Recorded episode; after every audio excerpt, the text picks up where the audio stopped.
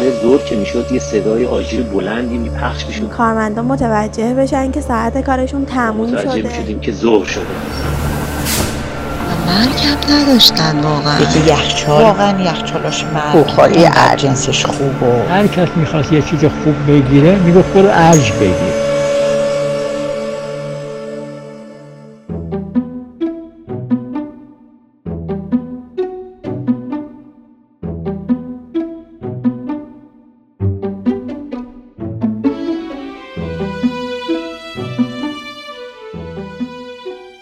مردم ایران بعضی برندها فراتر از یک محصول ساده و قابل استفاده روزمره است. ارج برای ما ایرانی ها همچین محصولی بود. گره خورده به خاطرات یک دوران. بخشی از تصاویر در ذهن گرفته دیروز که در هر خانه و خانواده ای یکی از محصولات با کیفیت آن جا خوش کرده بود. اما داستان ارج از کجا آغاز شد؟ کارخانه یا همان کارگاه کوچک اولیه ارج در سال 1316 توسط جوان 27 ساله ای به نام خلیل ارجمند تأسیس شد.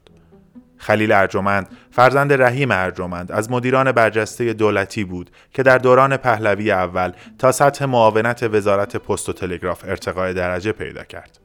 خلیل دانشجوی ممتازی بود که در سال 1308 پس از پایان دوره دبیرستان همزمان با مهندس بازرگان در بورس اعزام دانشجویان به فرانسه پذیرفته شد.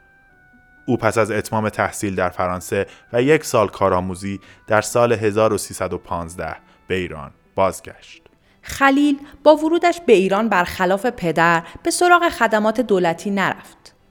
توانایی بدنی و فکری و قریحه سرشار او را آماده کارهای بزرگ و مستقل نمود. اولین کار ارجمند ساختن در و پنجره و نرده های فلزی بود. برای این یک کارگاهی ابتدا نزدیک میدان قزوین در مرکز شهر ساخته شد و پس از مدتی به خیابان شوش در جنوب شرقی تهران انتقال پیدا کرد. داستان نام ارج از زبان هوشنگ علی خانزاده از مدیران قدیمی کارخانه. ابتدا یعنی اون روز اولی که تشکیل شد به این ترتیب گفتن که ارج مخفف سه کلمه آهنگری ریختگری دوشکاری توی سرکاغذا هم میذاشتن الف نقطه ر نقطه جیم این برگرفته از سه حرف اول فامیل بنیانگذارشون که ارجمند باشه ولی بیشتر رو همون کلمه سه حرف اولش که واقعا همین کارم همین شغلم داشتن یعنی آهنگری و ریختگری جوشکاری همین شغل داشتن کاروبار خلیل ارجمند آرام آرام گل کرد و به مرور کارش را توسعه داد. از در و پنجره فلزی تا تهیه سیم دینام و لاستیک اتومبیل. آن هم در شرایطی که با گرانی لاستیک و احتیاج عمومی در دوران اشغال ایران در جنگ جهانی دوم ساخت لاستیک امری نشدنی به نظر می رسید. او به مرور به ساخت ماشین های جوشکاری و توربین آبی برای آسیاب و دستگاه مولد برق و سیستم گرمایش ادارجات رو آورد. کارخانه رونق گرفته بود و خلیل به عنوان مغز متفکر کار روز به روز در حال گسترش مجموعه بود که متاسفانه در سیوم مهر ماه 1323 در یک حادثه ناگوار از بین رفت. آقای ارجمند که تصمیم داشتن برای عالی اون منطقه یک چاه آب بزنن بعد ما از پمپ از این تنومه آب که ساخت خود کارخونه بود نصب کرده بودن اونجا که آب بیاد بالا دیگه بکشن بالا و آقای ارجمند یه روزی رفتن برای کنترل تنومه ببینن درست نصب شده توسط کارگرا یا نه که موقعی که می‌خواستن بیان بالا گویا این تناب پاره میشه و ایشون سقوط می‌کنن و سرشون می‌خوره به اون تنومه خورزی مغزی می‌کنن از بین میرن. این که آقای خیلی ارجمند پایانشون همونجاست. و بازار داغ شایعات از زبان یکی از همسایه های قدیمی کارخانه ارج در خیابان شوش. اهالی محل خیلی آقای ارجمند رو دوست داشتن. یه جورایی مثلا قهرمانشون بود. حتی شایع بودش که حادثه سقوط ایشون توی چاه اتفاقی نبوده و عمدی بوده.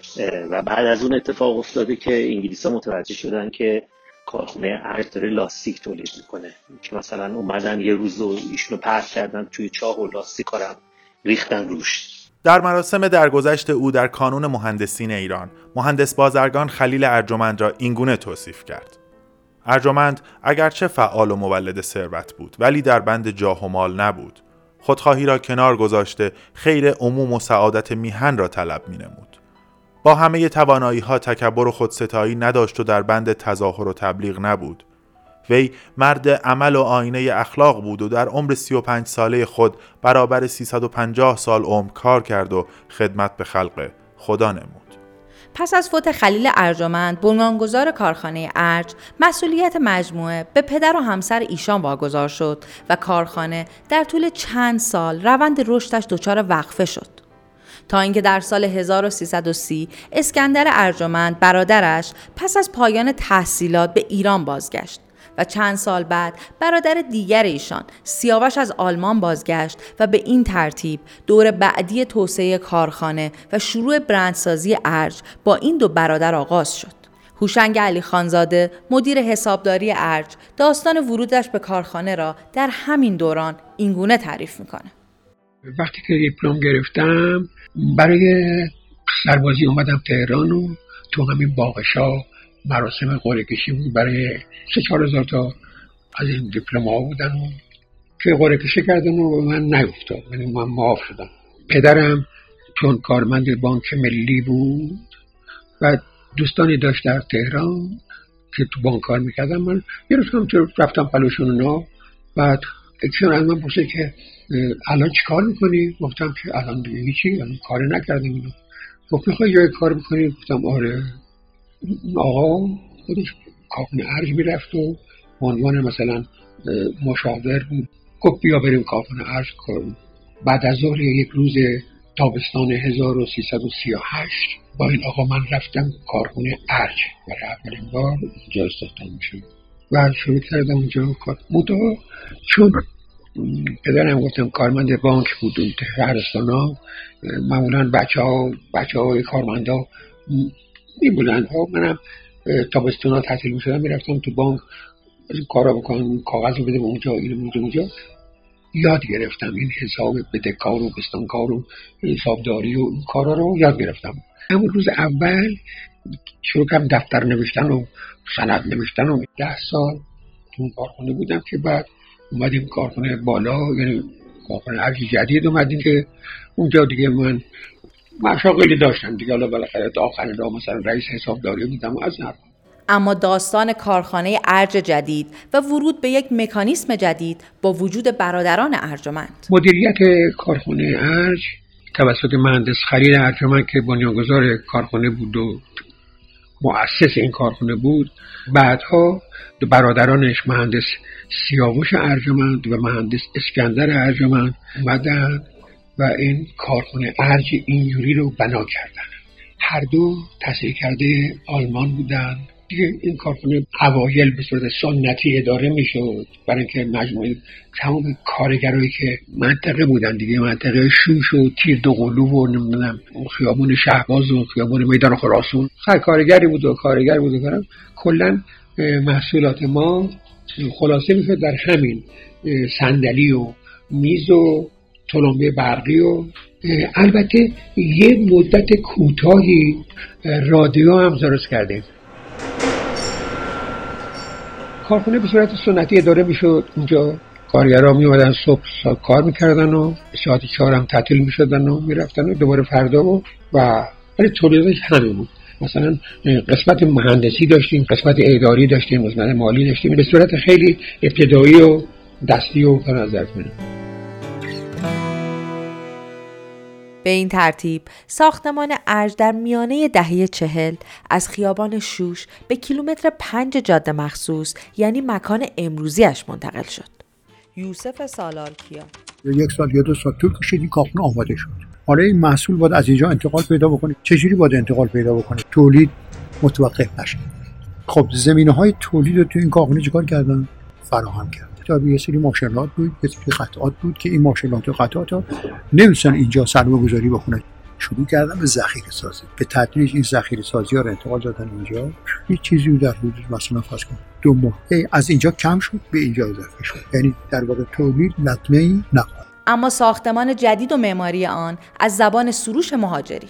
معماری کارخونه ارج رو می‌تونیم بگیم که یه خاصیت چندگانه داره. یعنی به خاطر وضعیتی که کارخونه توی سالهای متمادی داشته و توسعه ای که پیدا کرده از بناهای آجوری در واقع سوله هایی که با اون نگرش معماری صنعتی اولیه که از دوران رضا شاه به ارث رسیده دیده میشه به خصوص توی اون تصویر قدیمی که از سردر کارخونه ارج هست. ها بناهای مدرنیستی که از طریق دفتر مهندسی مشاور عبدالعزیز فهما فرماییان و همکاران طراحی و اجرا شده. ولی خب جذابیت کارخونه ارج به دو تا از فضاهای عمدهش یکی فضاهای کارگاهیش که یک فرم خاصی در واقع یک ترکیب منحنی و خطوط راستگوشه توی بامشه به خاطر حالا تهویه و نورگیری مجموعه. که از خیابون بغل هم کاملا دید و منظر داره. در واقع میشه گفت دفتر مرکزی که یک پروژه کاملا مدرنیستی با جزئیاتی که می‌تونیم ارتباطش بدیم به معماری بروتال که همگام با نمونه های جهانی خودش اینجا هم کاملا مستقر شده و به بهترین شکلش اجرا شده. دفتر اداری که داخل مجموعه کارخونه ارج هست یک ریخت کاملا برگرفته از معماری مدرن داره. پروژه در سه طبقه تعریف شده و دور تا دور اون ستون هایی که سقف نیمه معلق اون رو در واقع نگه میدارن. سقفی که به حالتی خمیده انگار بخشی از اون تا شده و طبقه آخر یا میشه گفت طبقه دوم اون با یک عقب نشینی یک ایوان سراسری در دور طبقه رو به وجود آورده. در واقع این شبیه نمونه هایی که عبدالعزیز فرمان فرمایان با توجه به سابقه ای که در طراحی این گونه بناهای اداری در کل شاید بگیم ایران داشته تونسته که همون نگرش جهانی رو اینجا هم داخل کارخونه ارج دوباره اجرا کنه و بتونه یک امضایی رو از خودش داخل فضاهای صنعتی ایران این بار به معرض عموم بذاره.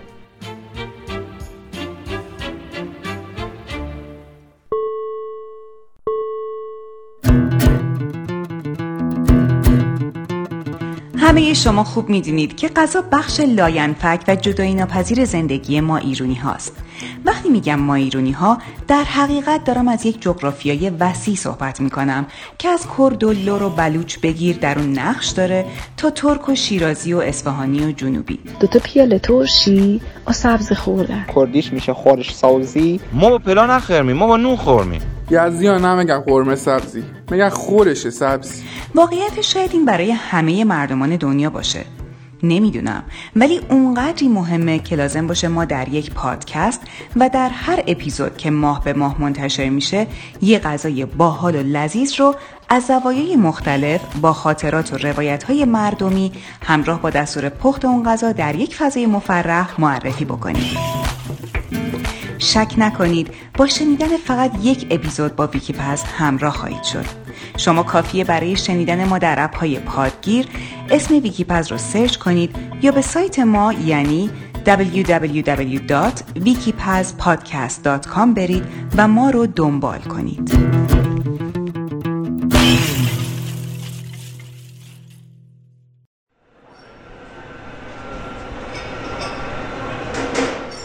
ارج اینگونه در حال طی تمامی مسیرهای مدرنیزاسیون و عبور از سنت ها بود.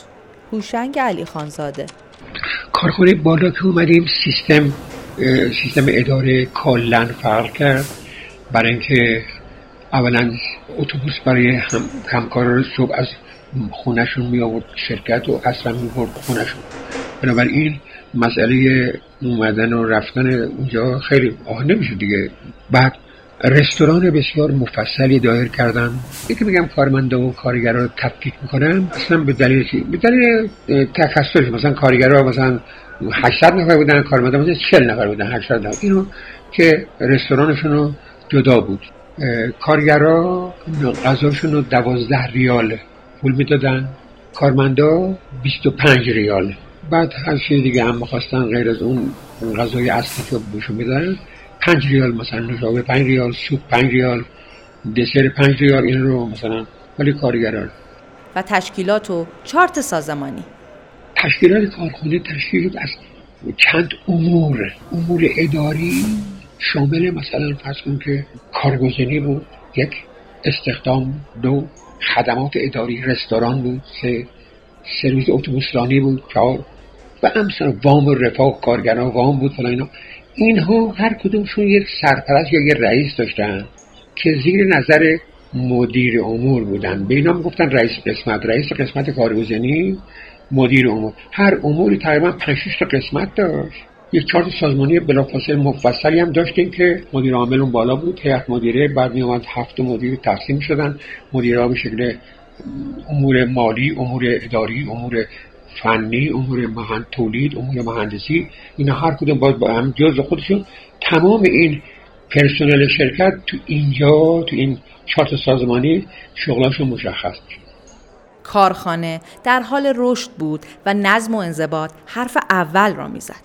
حضور قیاب در عرش خیلی خیلی دقیق بود. ما وقتی وارد می شدیم کارت پنش داشتیم کارت ساعت می‌زد و مثلا از ساعت مقررش که رد می‌شد خب قرمز می‌زد. یعنی خودش موقع که محاسب البته خب مدیر هم مثلا کارت نداشتن حضور غیابشون دیگه یادداشت می‌کردن ولی کارگر و همه کارت حضور غیاب داشتن. و این حضور غیاب در عرش خیلی خیلی مهم بود. پرسنل نمره می‌گرفتن. یه ورقه داشتن براشون حضور غیاب یه نمره داشت کارایی یه نمره داشت موثر پیشنهادات فلان همه که این آدم چقدر موثر بوده؟ چون که می‌خواد بگیره این دو قرار از اون بیشتر بگیره برای چی؟ برای که این شایستگی رو داشته. و دستبندی مشاغل؟ تمام پرسنل اصطلاح در اصطلاح خودش ما طبقه بندی مشاغل شده بودیم. یعنی چی؟ یعنی شغلا رو تبدیل کرده بودیم به گروه گروه 18 بعد 16 17 15 14 تا آخر کارگر ساده گروه مثلا دو. بعد حالا گروه دو رو تعریف کرده بودیم جای دیگه چه مزایایی داره چی داره من داره مثلا فرض من گروه 16 بودم. خب مثلا تحصیلات هست کن لیسانس بعد گروه 16 رئیس حسابداری. بعد پس حالا به من یه اتومبیل هم داده بودن.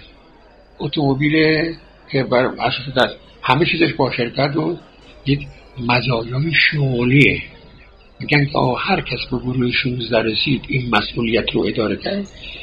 یه اتومبیل هم میده حالا گروه 17 که گروه 17 که این آقا مسئولیت بیشتره مثلا اجاره خونه هم ما میدیم. یا مثلا اتومبیل مثلا اتومبیل پیکان نیست دیگه یه چیز دیگه است و ارتباط مدیریت با کارمندها و نیروهای فعال در کارخانه. ارتباط فقط و فقط از طریق سلسله مراتب اداری بود. یعنی یک کارمند فقط اول با رئیسش بعد با مدیرش همینجور رو بالا. امکان نداشت یه نفر مستقیم بره با یک کار بکنه. یا یک کسی با آقای ارجمند بگه آقا من با مدیر عامل می‌خوام صحبت کار واسه اصلا امکان نداشت. این که میگم امکان نداشت سلسله مراتب طوری بود که اصلا پیش نمی آمد که یک کارمندی به حال بره با آقای ارجمند. چی بگه؟ میگه من چی رئیس داری مدیر داری قسمت داری محمد نیست همه وظیفه قبلا تعیین شده بود. بنابراین آقای ارجمند به عنوان مدیر عامل شرکت هیچ برخورد اینجوری نداشت. مگر با مدیران امورش یعنی مدیرانی که با آقای ارجمند کار می‌کردن خب اونا روابط داشتن. و شماره پرسنلی هر شخص که عددی همیشگی و به یادگار مانده از اعضا بود. من شمارم هست 227 یعنی 227 نفری بودم که تو ارج اومدم. اگر کسی از ارج می‌رفت دیگه اون شماره رو به کسی نمی‌دادن اون شماره مرد. بخوام بگم که روزی که من از کارخونه ارج اومدم این عدد 228 شده بود 16 هزار و فلان عدد پنج رقمی شده بود و اما شنیدن داستان ورود یوسف سالارکیا که سال 42 به عنوان نیروی کار وارد مجموعه شد و بعدها به عنوان یکی از مدیران رد بالا جایگاهش ارتقا پیدا کرد. سال 1942 در واقع شروع به کار کردم کارگر بودم. یه مدت کار کردم در محیط شرایط محیط کار رو در واقع سریعتر از دیگران به دست گرفتم. تونستم یاد بگیرم. علاقمندی نشون دادم. تو قسمت پرسکاری بوده. در این قسمت پرسکاری هم بحث ماشینالاتش مطرح بوده هم بحث ابزارش مطرح بوده هم بحث ایمنیش مطرح بوده هم بحث مصرف موادش مطرح بوده. چون از تلویق همین های تولید به دست میاد یه محصول به دست میاد. سه سال که من کار کردم دیگه این استعداد داشتم شدم صد کارگر. کارگاه اون زمان حدود مثلا 100 تا کارگر داشت یه مدت دیگه کار کردیم به علت آموزش هایی که دیدیم تجرباتی که کسب کردیم شدیم سرپرست. بعد یواش یواش یواش کارخانه دیگه انتقال پیدا کرد. زمین های تحصیل هم تو مملکت فراهم شد. که ما رفتیم هنرستان هنرستان مکانیک. تحصیل کردم. دیپلم اتومکانیک گرفتم. بعد از دیپلم اتومبیل وارد دانشگاه شدم. نزدیک پنج سالم طول کشید تا لیسانس هم گرفتم شدم مهندس مکانیک. ارج در دهه چهل و پنجاه دوران شکوفایی خود را طی کرد. دورانی که در منزل هر ایرانی بیشک یک محصول کارخانه ارج یافت می‌شد. هوشنگ علی خانزاده. اولین بار ما در کارخانه ارج شوش یخچال ساختیم. یک مدل فقط یخچال هفت فوت ساختیم که مثل امروز نبود. در یخچال که باز می‌کنیم با با فشار باز می‌کردیم اشکالات خیلی زیادی داشت. مثلا خیلی آسیب زیادی دیدن تا این یخچال به این شکل در اومد و درست شد اینا. اوایلش خیلی زحمت داشت. یادمه که داخل انباریمون یه یخچالی بود همیشه ارج. که بعضی وقتا ما بزرگم میگفتش که برو از تو انباری اون شیشه ترشی رو بردار بیار. البته قابل ذکره که این یخچال همیشه جاش بالای خونه بود. تا وقتی که جای خودش رو داد به یه نسل بعد از خودش یه یخچال دو در که فضاش بیشتر از خودش بود و عملا این یخچال ارجی ما اعلام بازنشستگی کرد. رفت پایین و تا یه مدتم که مخزن الاسرار بود. بعد موتورش سوخت و راستش من دلم نیاد بندازمش دور. تغییر کاربری بهش دادم خودش هم توی راحت تره. یه مدت لباسا رو توش میذاشتم بعد دیدم حیفه و توش کتابامو نگه میدارم. من یادم میاد که یکی از فامیل های ما یک یخچال ارج خریدن ولی نه برای خونه خودشون. برای جهیزیه دختر بچه که اون موقع 12 13 سال بیشتر نداشت که بعدها به عنوان یک اعتبار و یک محصول خوب توی زندگی اون دختر باشه. و الان دختر خاله من کنار ساید بای ساید مدرنی که داره هنوز اون یخچال ارج رو داره و سالهای ساله که داره براش کار خونه می‌کنه. مادر بزرگ من از این خونه های قدیمی حیات مرکزی بود. یه دونه یخچال ارج داشتن تنها وسیله مدرن برقی که اونجا بود. به غیر از لامپ البته. که من یادم تابستونا که ما می‌رفتیم اونجا از توش برامون شربت شاتوتی که توتاشو از درخت وسط حیات چیده بودن شربت شاتوت خنک بهمون می‌دادن. و این خاطره واقعا تو ذهن من مونده و طعم اون شربت خنک وسط تابستون. واقعا یخچالاش مرگ نداشت. واقعا مرگ نداشت. و سندلی های منحصر به فرد ارج.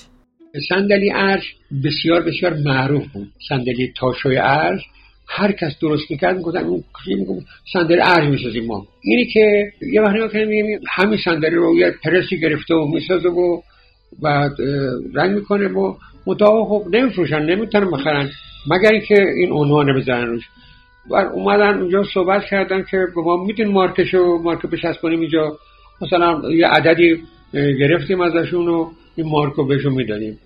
خیلی هم آسیب نمیرسون به اصل قضیه بگیم که خب حالا این ما انتظار نداشتیم از ارگ مثلا نشینیم خب میشه دیگه صندلی بود دیگه. سری میز صندلی فلزی بود که مثلا خود ما خونه پدر مرحومم یه دست داشتیم یه شیشتاییش رو داشتیم برای توی حیات. زمانی که تابستون می‌شد اونو ما تو حیات اسرا میذاشتیم که مینشستیم اونجا بچه که بودم توی حیاتمون چند تا صندلی داشتیم. تاشو بود سبک بود. قشنگ می‌شد با شلنگ آب شستش تمیزش کرد. و رنگاش هم یادم آبی بود سبز کمرنگ بودش توسی بود و اینکه صندلی خیلی خوبی بود. مثلا واسه ما که بچه بودیم. خب سبک بود راحت می‌تونستیم جا به جاش بکنیم. بعدم که چون تو حیات بود و اصر آب پاچی می‌کردیم قشنگ میشستیمش ترتمیز می‌شد. خب میشستیم روش و خیلی صندلی های خوبی هم بود. و مرگ هم نداشتن واقعا. سال 1347 بود که من توی مسابقه رادیویی شرکت کردم برنامه تکرار جملات و کلمات. مجری برنامه خانم اربابی بود و آقای نوزری. من برنده شدم. برنده مسابقه این هفته اول به من یه بخاری ارج دادن. گفتم من بخاری لازمم نمیشه. گفتم میز صندلی می‌خوای؟ گفتم آره یه میز صندلی چهار نفره آبی رنگ خوشگل نصیبم شد. اینو نگه داشتم دو یا سه سال بعد که دانشگاه قبول شدم شهرستان با خودم بردم. خیلی برام قابل استفاده بود. صابخونم زن فوق العاده مهربونی بود. زمانی که من داشتم می آمدم گفتش که اگر اینو لازم نداری به من بده. دیگه اون میز صندلی ارجو دادم به این صابخونه مهربون و اومدم. و واقعا صندلی خیلی خوبی بود. شیرین ترین خاطرات زمانی بود که من مدیریت مدرسه نرجس رو داشتم. خب این صندلیات خاطرات هر ساله ما بود که ما زمانی که کنکور برگزار می‌کردیم من مسئولیت آزمون رو داشتم و این صندلی ها رو ما به تعداد 400 500 تا همیشه تو انباری نگه می داشتیم هر سال زمانی که کنکور می‌خواست برگزار بشه با کمک کادر مدرسه می آوردیم دستمال می کشیدیم و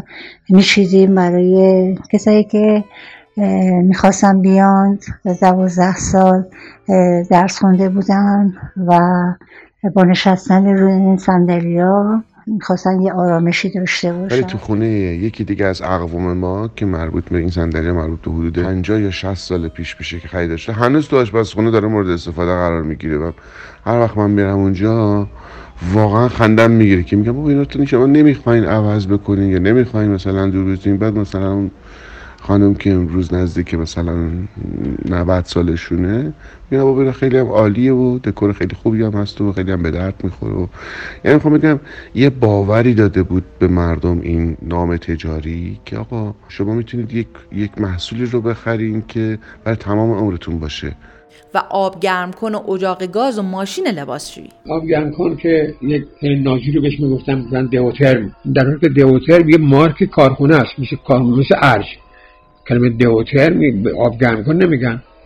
دیگه هم می‌گفت جا افتاده بود.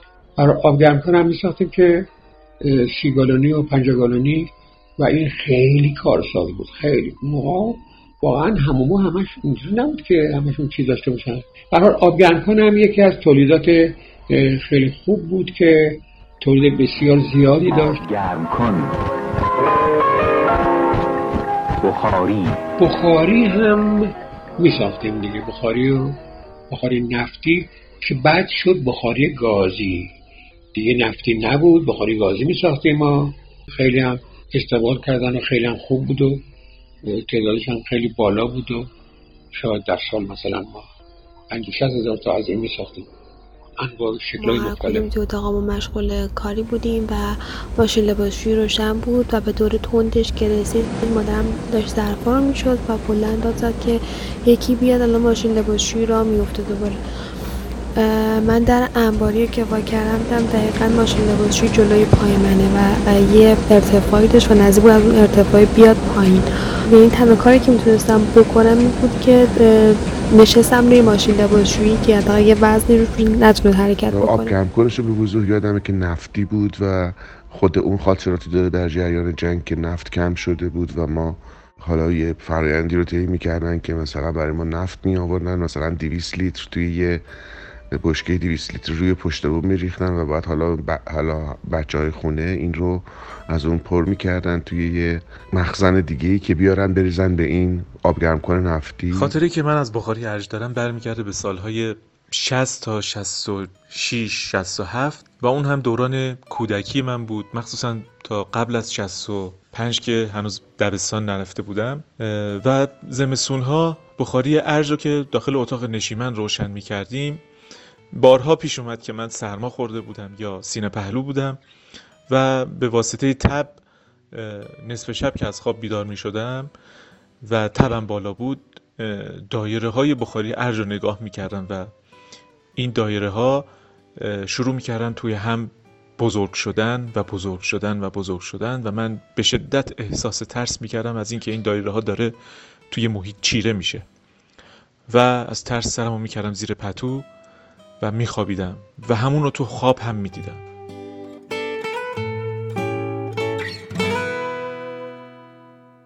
اما آنچه ارج را به نامی خوش آوازه در میان ایرانی ها تبدیل کرده بود چه بود؟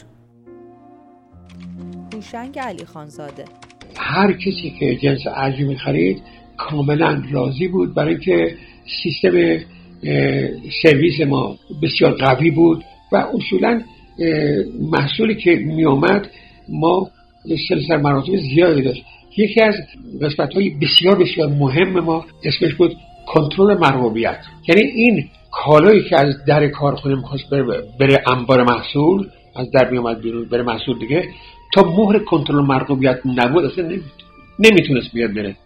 کنترل مرغوبیت کجا بود؟ هر جای هر قسمتی که کارش انجام می‌شد اینجا که تمامه کنترل مرغوبیت باید مورش می‌داد. بنابراین تمام قسمت های یک محصول کنترل مرغوبیت حتی حتی مثلا ما مواد اولیه مواد اولیه میخریدیم اینها رو خب درخواست جنس می‌دادن. اون کسی که لازم داشت می‌خواست بخره. می‌گفت آقا برای ما مثلا این پرچ می‌خوام پرچ مثلا مشخصاتش اینه. این رو درخواست جنس مینوشت. بعد معمور می‌رفت اینو می‌خرید معمور خرید. بعد میومد کنترل مرغوبیت. اینو باید تایید می‌کرد. می‌گفت نه این استاندارد نیست. این بده گفت آ سه چهارم بخریم. مثلا یک دومه. این مثلا یک بنابراین تمام مواد اولیه‌ای که به کار رفته بود در تشکیل یک محصول همش به وسیله کنترل مرغوبیت که سازمان بسیار مهمی بود اونجا تایید می‌شد. و رقابت دو کارخانه ارج و آزمایش و آن شعار معروف ارجی ها که حسابی سر و صدا به پا کرده بود. یوسف سالارکیا. از نظر تولیدات دقیقا رقیب ارج ما یخچال میساختیم اونم یخچال میساختیم. ما کولر میساختیم اونم کولر میساخت ما آبگرم میساختیم اونم آبگرم میساخت دقیقا. دوش به دوش رقیب ارج تبلیغاتشون محصولاتشون و تا حتی پرسنلی که کار کرد بعضی وقتا اصلا پرسنل همدیگر هم آب می‌زدن. هوشنگ علی خانزاده. یه روز یادمه که یک آگهی زدیم که آزمایش ثابت کرد که ارج بهتر است. این شعار خیلی قشنگی بود که هیچ کارش نتونستم کنه دیگه. و داستان بامزه یکی از مخاطبان درباره این شعار تاریخی. من یه عمه داشتم که خدا رحمتشون کنه. اوایل دهه پنجاه داستان عشق و عاشقی داشتم با یکی از اقوام اقوام خود خانواده پدری. که متاسفانه این عشق به ثمر نرسید و این دو به هم نرسیدن به خاطر اختلافات فامیلی. از قضا بزرگترهای قده از بزرگترهای فامیلم برای اینکه اون آقا عمه من رو از ذهنش بیرون کنه و به خیال خودشون دیگه این عشق رو توی اون دلها بکشند و خفه کنند برای اون آقا انتخاب دیگه ای داشتند و اون آقا متعهل شدند. بعد از یه مدت یک مراسم عروسی تو فامیل برگزار میشه که هم عمه من حضور داشته هم همسر اون آقا. و خب عمه منم خب خیلی خوشگل بودند و دیگه با یه دختر جوون بودند دیگه در حال اون موقع. همه فامیل وقتی که اون عروس جدیدم وارد میشه همه بسیار شادمانی می‌کنند و حالا اینها که دوستای امم فامیلای دیگه که برای اینکه امم ناراحت نشه و از اون فضای سنگینی که براش پیش اومده بوده خارج بشه سریع شروع به شوخی می‌کنند. گویا اون موقع تبلیغات این تبلیغ توی تلویزیون اجرا می شده که ارج بهتر است یا آزمایش یا همچین چیزی بوده گویا. که مثلا قیاس بین اون خانم که همسر اون آقا شده بودن و عمه من بوده و می‌خواستن که به شوخی و خنده بگذره و اون جو سنگین مجلس در هر حال برای عمم منتفی بشه در واقع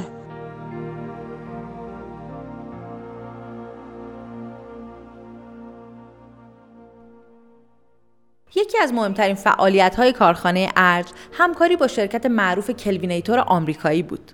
خاطره آقای علی خانزاده از این همکاری شنیدنی است.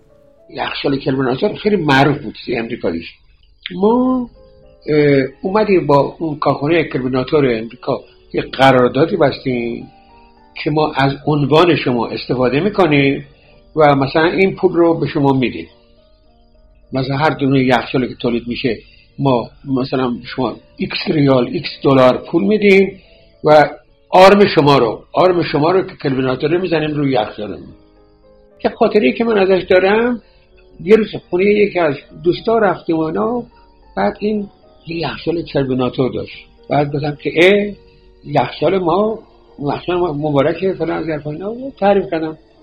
گفت که مگه مال شماست؟ گفتم آره یخچال مال ماست. اینا.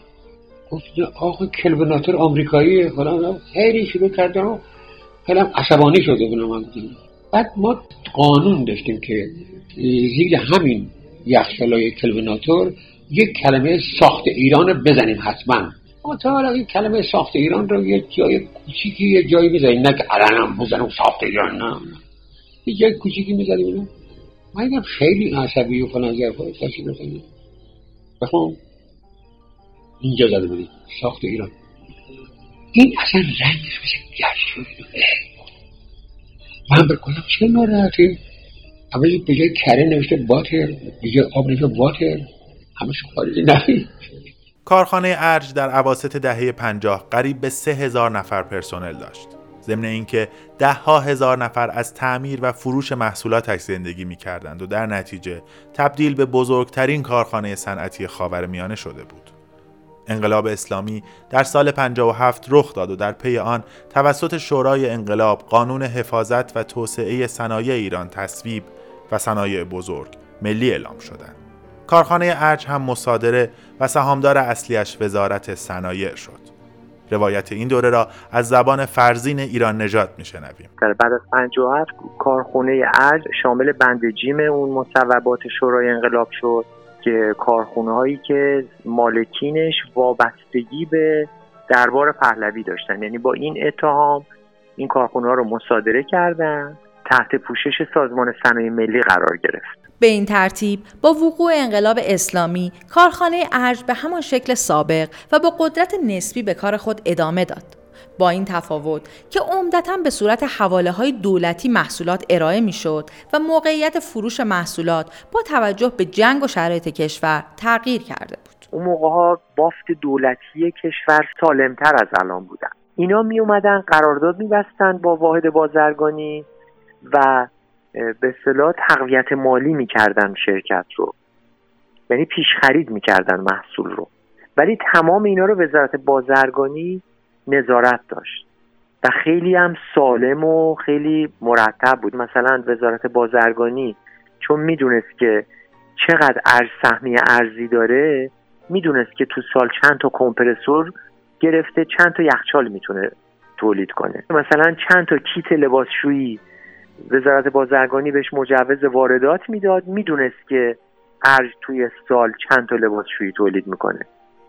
انقدر این سیستم شفاف و روشن بود یعنی اگر یک پرسنل که ارج 2400 تا پرسنل داشت می‌خواست برای نمی‌دونم جهاز دخترش تقاضا بده به مدیر بازرگانی یه لباسشویی من می‌خوام شاید سه سال چهار سال بعد تو نوبت میمون. سیستم توزیعش کاملا دولتی هوشنگ علی خانزاده. همش حواله ای بود. یعنی نمی‌تونم فروشگاه نمی‌دونم بعضی از محصولاتی که ارزی دلاری بود مثل یخچال و فریزر و لباسشویی ارز از مملکت بیرون اینها رو باید خودمون ارزشو می‌دادیم به دولت. سازمان های دولتی مثلا شرکت لوازم خانگی مثلا وزارت صنایع شرکت لوازم خانگی فلان وزارت خونه بودن اینا همه شرکت لوازم خانگی داشتن که اینا حواله می‌گرفتن از وزارت صنایع.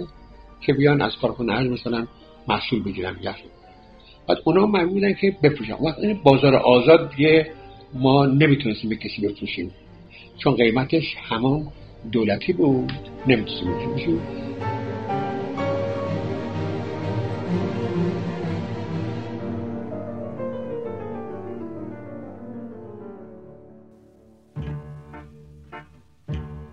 اما دوران مدیریت دهه 60 و 70 ارج از زبان فرزین ایران نژاد. ارج یه دوران شکوفایی داشت که یه هیئت مدیره خیلی همگنی داشت از سال درست 60 تا 70 یعنی یه شانس بزرگی که ارج به نسبت کارخونه های دیگه آورد چون واقعیت اینه که همه این کارخونه های تحت پوشش همه از بین رفتن. یعنی آزمایش خیلی زودتر از بین رفت. یه شانس بزرگی که ارج آورد یه بافت خیلی خوبی تو مدیریتش ایجاد شد که همه این بافتم واقعا باید اعتبارش رو به مدیرعامل وقتش داد که متاسفانه حدود دو سال پیشم فوت کرد. یه آقای الطافی نامی بود آدم فوق وارسته و سالمی بود. خودش هم از مهندسای خوب وزارت نیرو بود که اینا رو به عنوان مدیر دولتی موظف می‌کردن که بیان تو این شرکت ها نامی که می‌شناسید و به آن اطمینان دارید. معمولا تو سازمان صنایع ملی عرف این بود که دو سال یک بار اعضای هیئت مدیره رو عوض می‌کردن. اون تیم هیئت مدیره اینقدر با هم خوب و سالم و عالی بودن و خیلی هم سلامت کار داشتن. بعد مدیرایی هم که بعد از همون حدود 60 وارد شرکت شدن یه بافت فنی مهندسی تقریبا به همون شکوفایی قبل از 57 رسید و شاید هم چند قدم فراتر. مثلا این کار بزرگی که رو لباسشویی شد حتی یخچال رو 300 تا 250 تا تولید می‌شد. ولی یه طراحی شد تو کارخونه که روزی 1200 تا انواع یخچال تولید هم یعنی اصلا کلی طراحی های تولید شد خطای مونتاژ جدید طراحی شد. یه کار خیلی بزرگی تو اون ده ساله شد که متاسفانه هیئت مدیره بعدی که اومد آسیب خیلی زیادی به کارخونه زد. کارگر داشتش.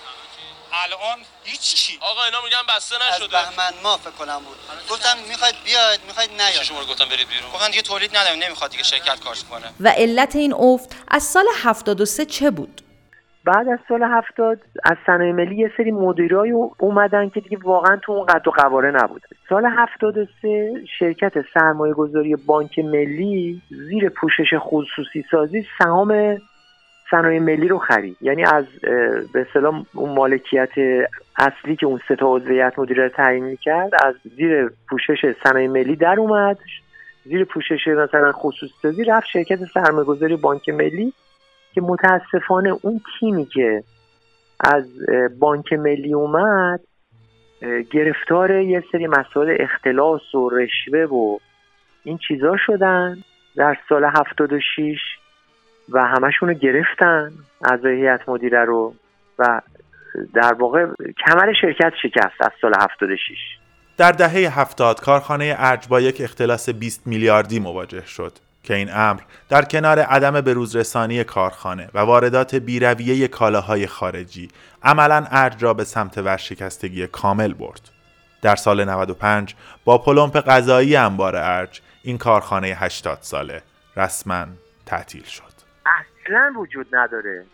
یعنی من به دفعات مختلفی که رفتم کارخونه تقریبا از سال 94 95 رو به افول رفت مثلا انباراش رو کرایه دادن برای اینکه کسب درآمد کنن ساختمون اداریش رو مثلا همین شرکت سرمایه گذاری بانک ملی ساختمون اداریش رو اتاقاش رو کرایه داده بود به شرکت های دیگه تحت پوشش سرمایه گذاری بانک ملی بعد طلبکارا اومده بودن یه سری اموال منقولش که هرچی مثلا آهنالات و یه سری زایات و اینا تو کارخونه بود. هرچی که قابل جابجاییش بود بردن که من مثلا یه دفعه که رفتم کارخونه دیدم حتی پالت برای اینی که قطعه توش بچینن بیارن کنار خط مونتاژ وجود نداره. یعنی تمام آهنالات منقولش هم برده بودن به عنوان طلباش. چی؟ یعنی شما حساب بکن تو اون کارخونه پرس 800 تن بود پرس 500 تن بود.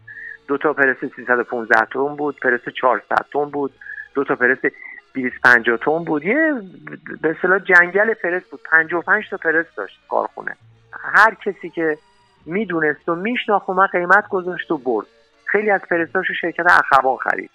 خط فومش رو که فومی که تزریق می‌کنن خط جدید و تاسیسی هم بود. تازه خریده بود ارج. اونو مثلا شرکت گلسان خرید. قیمت گذاشتن و در واقع اون بنکداره می‌خواست به پول برسه. کل ماشینالاتش رفت. ارج بسته شد. اما اعضای بازنشسته قدیمی کارخانه ارج هنوز کنار هم هستند و به هر بهانه‌ای دور هم جمع می شوند. یوسف سالارکیا. با یک خاطره خوشی در واقع همشون اونجا کار می‌کردن رو برو حالا شرایطی طور شد خاطر خوش رفت؟ از دست رفت. افرادی که 20 سال 30 سال اونجا با هم کار کردن. تلخ و شیرین رو تحمل کردن. اخلاقای همدیگر رو در واقع تحمل کردن. هم با هم کنار بیان. حالا راحتتر می‌تونه جمع بشن دیگه. و هم, هم به یه طریق یه دلواپسی هایی نسبت به ارج دارن. در اردیبهشت ماه سال 1400 یعنی درست یک سال پیش در جراید اعلام شد که برند ارج به فروش رفته است. معاون قضایی دادستان کل کشور گفت که کارخانه ارج با چهار محصول خوب و با آخرین تکنولوژی روز شروع به کار کرده و مقدمات آن در حال اجرا و کارخانه احیا شده است. با این وجود تلاش های رادیونیست برای برقراری ارتباط با مالکین جدید به جایی نرسید و دوستان حاضر به گفتگو برای تشریح برنامه های آینده این کارخانه معتبر و خوشنام کشور نشدند. میمانیم به انتظار تا شاید این کارخانه این یادگار بزرگ خاطرات مردم دوباره جانی بگیرد و برای نسلهای بعدمان انتقال دهنده خاطرات شیرین گذشتگان باشد. متاسفانه تو ایران برندکشی مرسومه. یعنی مثلا همین زانوسی که من خدمت شما میگم الان کارخونه زانوسی وجود نداره. یعنی سال 1993 میلادی زانوسی که خانواده زانوسی ادارش می‌کردن تو الکترولوکس سهامشون رو خرید. ولی برند زانوسی تو تمام دنیا هنوز هست. یعنی الکترولوکس نمیاد مثلا این کارخونه رو بخره اون آرمو برداره چون می‌دونه این تو تمام دنیا marketing شده. یا از اون جالبتر من برای شما بگم سال 1995 شرکت AEG ورشکست شد تو آلمان. یعنی الان مثلا شما خیلی ها می‌بینید الان میگن بریم لباسشوی آیگه بخریم. هیچ کارخونه آیگه وجود نداره در دنیا دیگه. چون وقتی کارخونهایی که تو اروپا ورشکست میشن تمام تا یه وقتی مزایده گذاشته میشه شرط می‌کنن که تا یه روزی تمام کارخونه رو اون کسی که می‌خره باید تخلیه کنه. ولی برندش رو مالکینش حفظ می‌کنن. یعنی اگر الکترولوکس میاد در کارخونه هاش لباسشویی آیگه یخچال آیگه تولید می‌کنه مثلا رو هر محصول یه یورو دو یورو پنج یورو بستگی به قراردادشون داره. به خانواده آیگه میده یا به خانواده زانوسی میده. اینقدر برند ارزش داره. ولی تو ایران اصلا برند هیچ ارزشی نداره و برندها میمیرن. ارج یه تاریخ 80 ساله داره تا اون زمانی که به این روز افتاده. در عرض این 80 سال همه مجموعه که اونجا بوده یهو که به وجود نیومده. این ارج نزدیک هزار هزار خورده ماشینالات داشته. ماشینالات مختلف متنوع در رشته های مختلف رشته های مکانیک برق رشته تاسیسات تحتش همه اینا یکی یکی یکی جمع شد در زمینه های مختلف تا شده. ارج امروز. همه اینا هر تیکی تیکی تیکی تیکی خاطرات خاصی داره. همه اینا جمع شده تا شده. ارجی که به این روز افتاده. یه جنگل یه روزه به وجود نمیاد که خاک مناسب می‌خواد آب و هوای مناسب می‌خواد باران مناسب می‌خواد نگهداری مناسب می‌خواد تا بشه جنگل. وقتی جنگل شده درختها رشد شده بزرگ شده در واقع سرمایه شده حالا یکی به همه رو بیخ ببره همه رو برداره بشه میشتی مثل یه صحرای بیابانه توی تنهایی یک دشت بزرگ که مثل قربت شب بی انتهاست. یه درخت تن سیاه سر بلند آخرین درخت سبز سر پاست رو تنش زخمه ولی زخم تبر. نه یه قلب تیر خورده نه یه اسم. شاخه هاش پر از پر پرنده هاست. کندوی پاک دخیله و تلسم.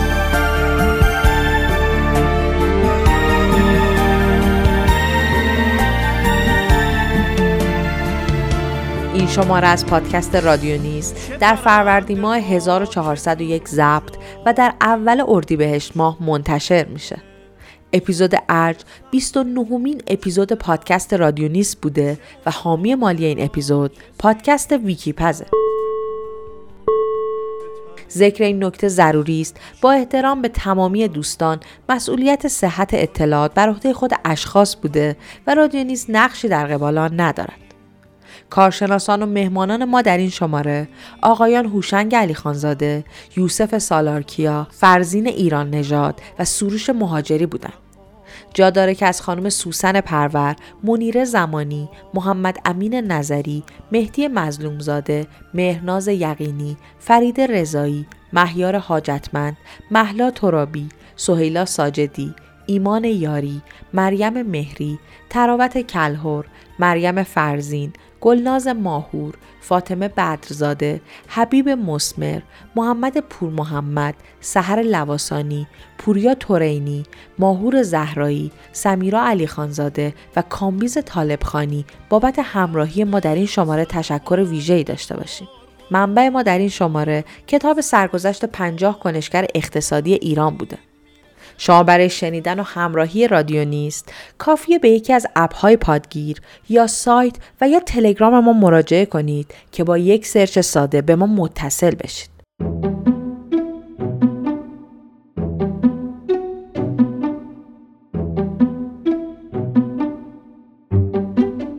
اما گروه سازنده رادیو نیست در این شماره. مالک و صاحب امتیاز این پادکست مجموعه زیبانه. نویسنده و کارگردان این شماره رامیار منوچرزاده است و مدیر تحقیق نگار گروسی. گلازین فیروزی و معاده علیپور هم او رو در این مسیر یاری کردند.